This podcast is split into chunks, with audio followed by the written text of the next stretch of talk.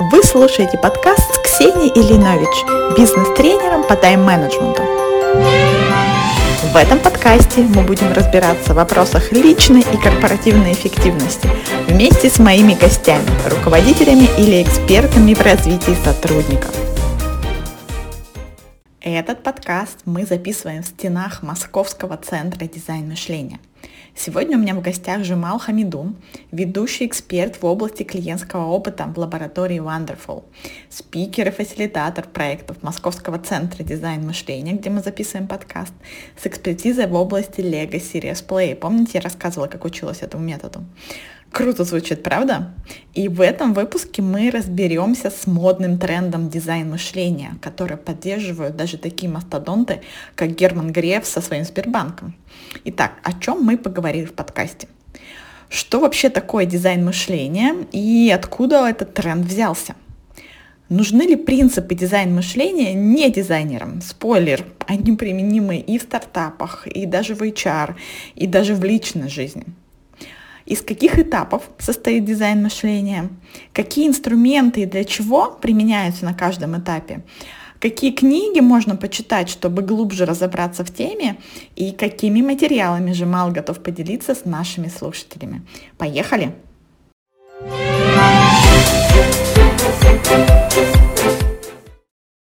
Джамал, привет. Ксения, привет. Расскажи, пожалуйста, немного о себе, чем занимаешься.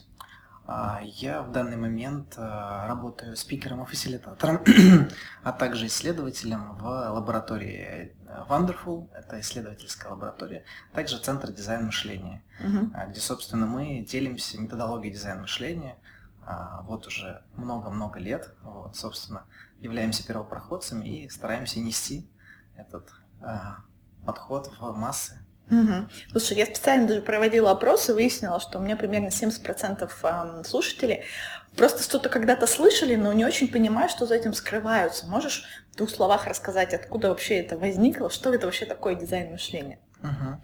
Ну, вообще дизайн мышления, а, если его а, трактовать прямо, да, и в том числе с английского языка, то это способ правильного создания вещей. То есть это не способ просто подумать там, да, или подумать о красивом, как у многих дизайн э, ассоциируется с какой-то там, да, просто с наведением красоты, да, mm-hmm. либо с какими-то красивыми картинками, а, а мышление, соответственно, это способ думать. Mm-hmm. Вот, так э, в английском как бы, да, и вообще откуда к нам пришло, это, это способ а, создания вещей, то есть это способ что-то делать. Соответственно, дизайн в этом смысле выступает как способ проектирования, да.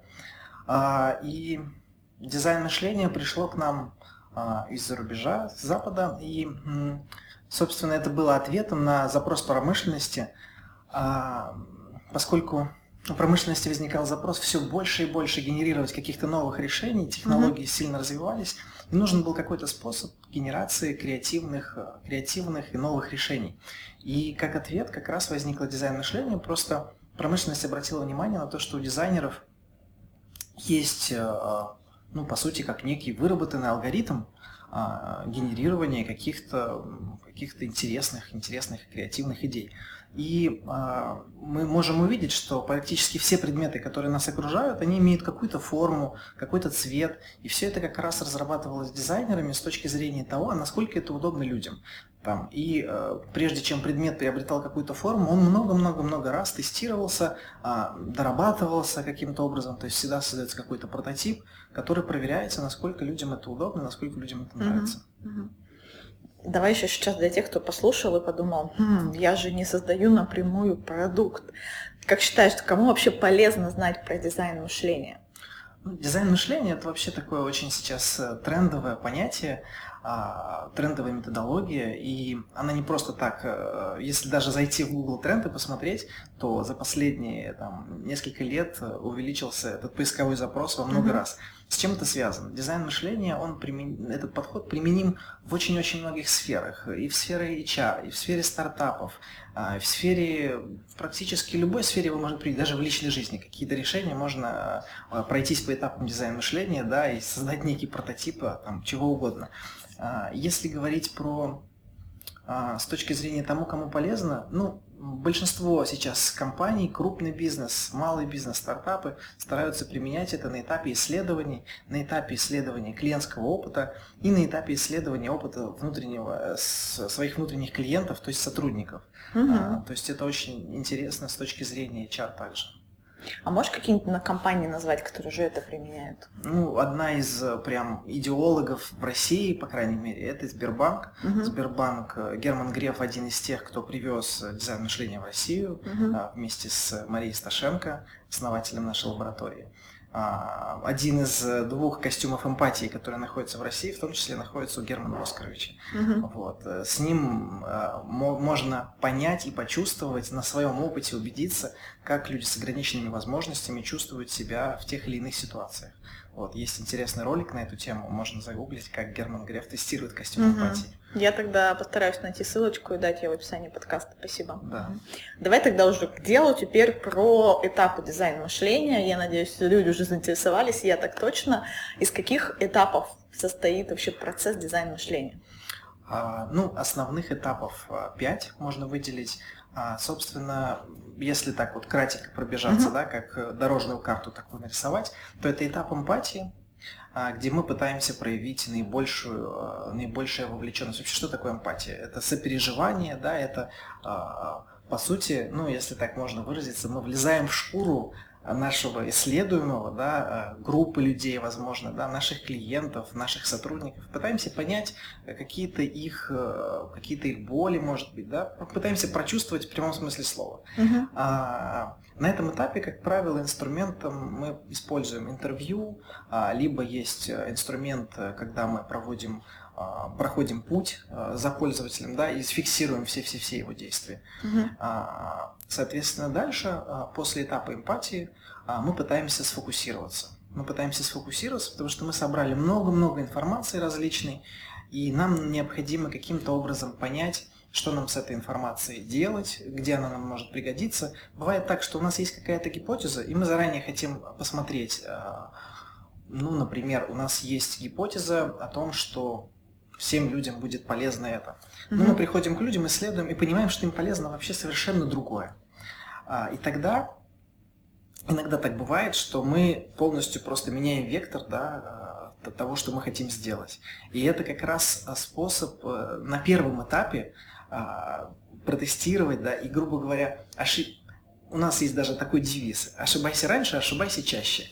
И это вот как раз помогает. А после этапа фокусировки, когда мы сфокусировались и максимально всю информацию структурировали, кластеризовали, да, после интервью мы его разбираем, естественно. А, и мы можем задать себе вопрос, собственно, в чем состоит проблема клиента, сотрудника, mm-hmm. кого бы то ни было.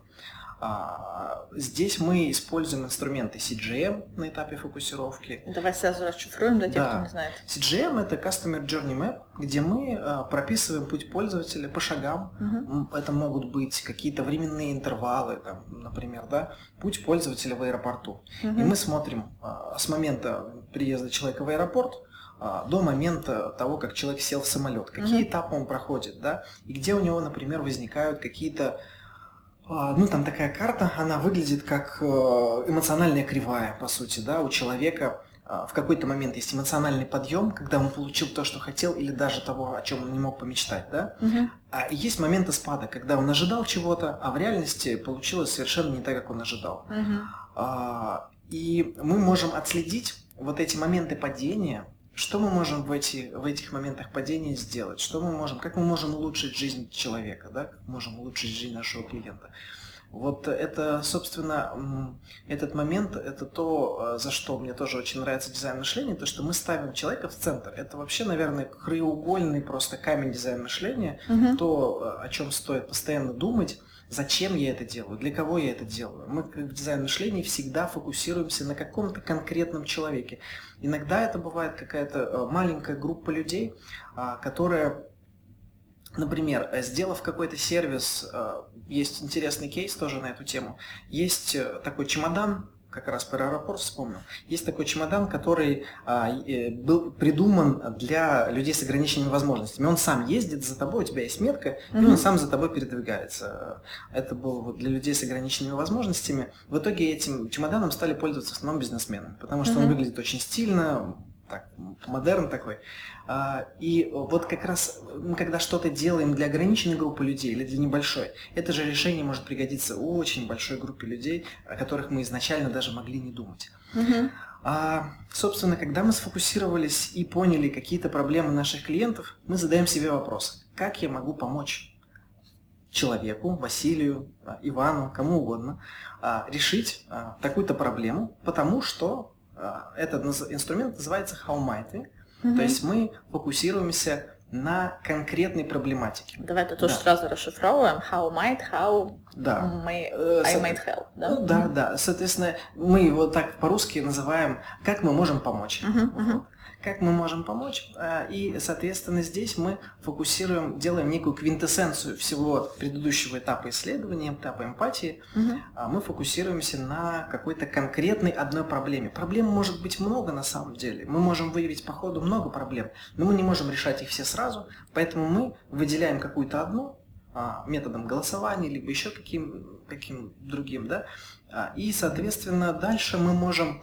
придумать уже, как мы эту проблему будем решать, с помощью каких э, инструментов. У нас на тему а, то есть есть разные инструменты мозгового штурма, mm-hmm. да, там, mm-hmm. когда все люди садятся и генерируют огромное количество идей за маленькое количество времени, и здесь главным критерием является отсутствие критики. То есть mm-hmm. на этапе генерации идей мы не критикуем, мы стараемся любые вообще сумасшедшие идеи а, стараемся фиксировать. Собственно, одна из вот таких идей тоже реализовалась, это мобильный офис Сбербанка, mm-hmm. когда был мозговой штурм на эту тему, эта идея попала в список сумасшедших идей, где-то там стикер висел, и когда Герман Оскарович зашел, увидел эту доску, увидел там нарисованный такой автобусик, да, он сказал, «А что это такое? Ему рассказали, что это мобильный офис Сбербанка. А мы же уже это делаем, верно? Ну, и таким образом... Пришлось сказать, что да, пришлось сказать, начнем. Делаем, да. Вот. И, и, собственно, так иногда сумасшедшие идеи, они выстреливают и начинают работать в жизни. Угу. Следующим этапом, после того, как мы сгенерировали идеи, кстати, да, совсем забыл сказать, у нас в лаборатории применяется инструмент э, специально э, авторская разработка, игра Play in the Future. Uh-huh. Мы, э, собственно, эту игру придумывали, она лежит в основе трендов.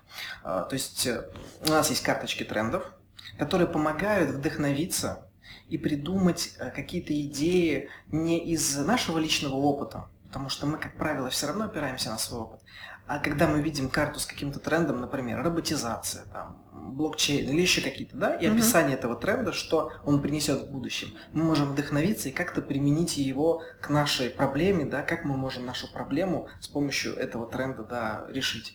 Uh-huh. А, соответственно, дальше, после того, как мы сгенерировали большое количество идей, нам опять каким-то образом необходимо сфокусироваться. И здесь мы используем диаграмму Вена, а, это а, она выглядит довольно просто. Три окружности, пересеченные uh-huh. между собой. Uh-huh. И в центре, собственно, в центр попадают самые жизнеспособные, самые полезные и самые технически реализуемые простые решения.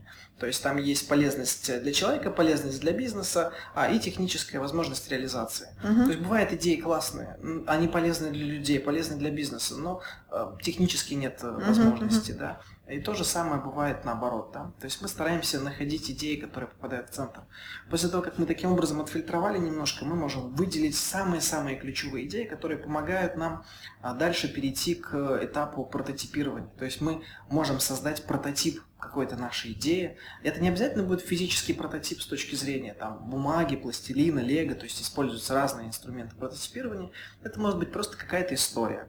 Это может быть э, условно, ты можешь попробовать проиграть в формате ролей, да, э, проиграть какую-то ситуацию. А, допустим, если мы там возьмем пример HR, то мы можем проиграть прототип этапа онбординга. Да? Uh-huh. Мы можем взять прям, конкретных людей, да, нашу исследовательскую команду, а, и попробовать э, таким образом сыграть да, эту историю а, и попросить кого-то посмотреть на это, и, ну, допустим, может быть, даже нового сотрудника, и посмотреть, насколько это будет для него понятно, эффективно, какие uh-huh, инструменты, uh-huh. которые мы используем.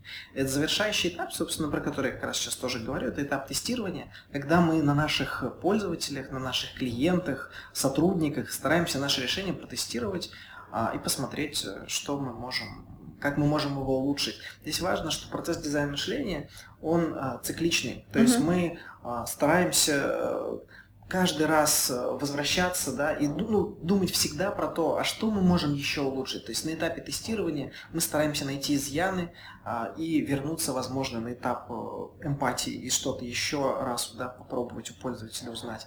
Либо мы можем на этап генерации идей вернуться и что-то доработать. То есть здесь э, нету такого, что да, здесь цикл за закончился и все. Mm-hmm. Вот. Стоит сказать, наверное, что дизайн мышления – очень гармонично существует с методологией Lean стартапа бережливого, бережливого производства и с методологией Agile. То есть дизайн мышления здесь просто служит первым циклом, угу. когда мы можем правильно сфокусироваться, понять, что нужно нашим пользователям, и дальше переходить в цикл Lean стартапа и в цикл Agile, когда угу. мы постоянно пилим наш продукт. Знаешь, интересно, когда я первый год работала в Марсе на позиции стажера на программе развития, у меня как раз один из проектов был внедрение Lean, что я хорошо понимаю, о чем ты говоришь. А про agile у меня будет следующий подкаст, так что, дорогие слушатели, да. про agile мы с вами тоже обязательно поговорим. Спасибо тебе большое. Мы, конечно, очень коротко попытались про такую объемную тему рассказать. Если кто-то из наших слушателей заинтересовался, скажи, что можно еще почитать, куда посмотреть, куда прийти учиться. Угу. Ну, у нас вообще по дизайну мышлению в русскоязычном пространстве я бы сказал, что не так много книг, угу. но вот я бы, наверное, выделил ключевые. Это дизайн мышления от инсайта к продуктам и рынкам. Написал эту книгу, собственно, Михаил Леврик, а, Патрик Линг и Ларри Лейфер. А, эта книга, собственно, с авторством нашей лаборатории, нашего центра дизайна мышления – она была вместе в соавторстве создана. Здесь очень много практических инструментов, то есть здесь прямо даются какие-то практические кейсы, советы mm-hmm. эксперта. Э, ну, то есть это прям вот квинтэссенция дизайн мышления от э, экспертов, которые в русскоязычном пространстве, в том числе, да, и в зарубежном пространстве этим занимаются.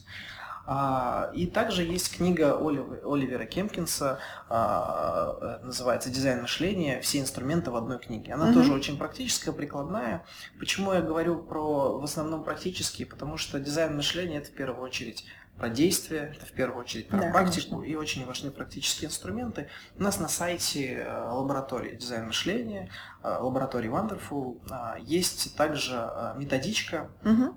которую можно, соответственно, скачать, и там тоже много инструментов дизайна мышления дается, в том числе с реальными кейсами, которые можно посмотреть там, да, для компании Теле2, которые делались, да, и там, для разных других. Вот. Можно увидеть это и посмотреть, как это можно применить к своей компании. Ну, к слову сказать, что сфер применения дизайна мышления их очень много, и, собственно, это основной фактор, почему а, сейчас это так в тренде, в таком большом тренде находится. Угу. Хорошо, спасибо большое. Спасибо.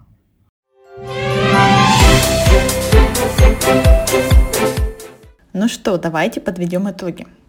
Дизайн мышления – это способ правильного создания вещей. Это такие принципы, методы мышления. Да? И а, дизайн мышления состоит из шести основных этапов. Давайте я еще раз их перечислю. Первый этап – это эмпатия, поговорить с пользователями. Второй этап – фокусировка, сформулировать задачу. Третий этап – генерация идей, придумать полезные решения. Четвертый – выбор идеи, когда выбираем рабочие идеи. Пятый прототипирование, когда создаем прототипы для тестов. Шестой – тестирование, проверить прототипы. И мы помним, что этот цикл, да, что мы можем возвращаться на первоначальный этап до решения какой-то следующей задачи, либо до улучшения текущего решения. Смотрите, принципы дизайн мышления применимы, в общем-то, даже в личной жизни, когда вы договариваетесь внутри семьи каких-то решениях. Они могут быть полезны тем, кто работает не с клиентами и не занимается разработкой продуктов, но внутри компании, потому что у вас наверняка есть так называемые внутренние клиенты, и весь этот цикл может подходить для а, каких-то задач, связанных, в общем-то, с вашей ролью для этих внутренних клиентов из принципов, которые мне очень отзываются. Первый — это «ошибайся раньше, ошибайся чаще», да, как один из девизов. В чем мне это нравится, потому что э, тогда ошибаться не так страшно. Это не ошибка. Мы выдвигаем гипотезы, и поэтому даже опровержение гипотезы, когда она не сработала, ошибка по-нашему, да, это хорошо, потому что это опыт, это новая информация, это позволяет легче относиться к вот таким провалам, которые случаются, и это нормально. Второй важный принцип – ориентация на человека в первую очередь. На окупаемости бизнес тоже, конечно, но на человека это первично. Жмал и лаборатория Wonderful поделились материалами и ссылками. Вот что у нас есть. Ссылка на скачивание методички с инструментами и шаблонами, сборник кейсов для разных компаний с описанием шагов реализации, все про костюм эмпатии и ролик про Грефа, и магазин с книгами на сайте Московского центра дизайн мышления, где можно подробнее почитать про книги, о которых говорил Жемал, и заказать их. Если вам эти материалы нужны, их можно получить абсолютно бесплатно. Напишите мне личное сообщение в любой социальной сети, Facebook, LinkedIn, может быть, Instagram. Меня легко найти в поиске Ксения Ильянович, однофамильцев у меня нет, и я вам вышлю, потому что этот подкаст вы можете слушать с очень разных источников, но меня вы легко найдете, и я поделюсь с вами материалами. До скорых встреч в следующем подкасте. thank you